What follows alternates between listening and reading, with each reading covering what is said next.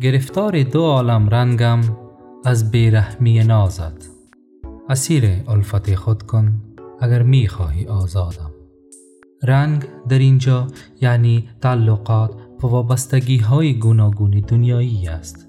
حضرت بیدل می گوید اگر می بینی که من درگیر این وابستگی ها شدم و خاطر بیرحمی و کم توجهی تو است که مرا از تو ناامید ساخته. و به دام اینها انداخته است.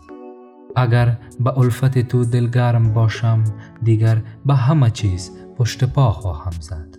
متناقض نمایی آزادی در عین اسارت در این بیت بسیار زیباست و یادآور آن بیت مشهور حضرت حافظ می باشد که می فرماید من از آن روز که در بند توام آزادم. و السلام.